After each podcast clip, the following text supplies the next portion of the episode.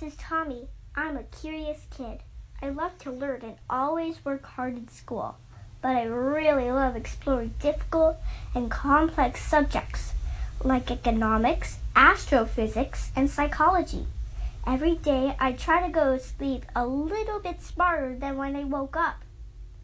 Here's what I learned today.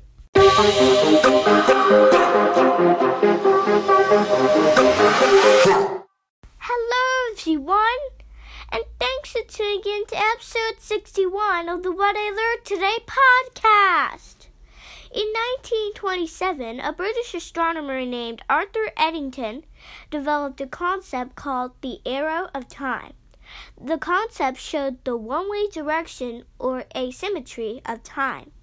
Eddington said the direction can be determined by studying the organization of atoms, molecules, and bodies.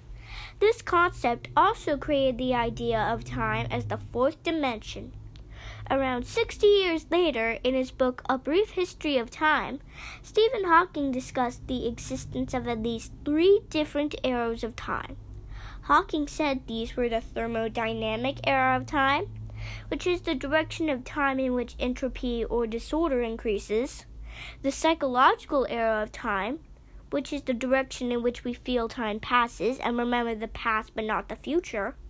And finally, the cosmological arrow of time, which is the direction of time in which the universe is expanding rather than contracting.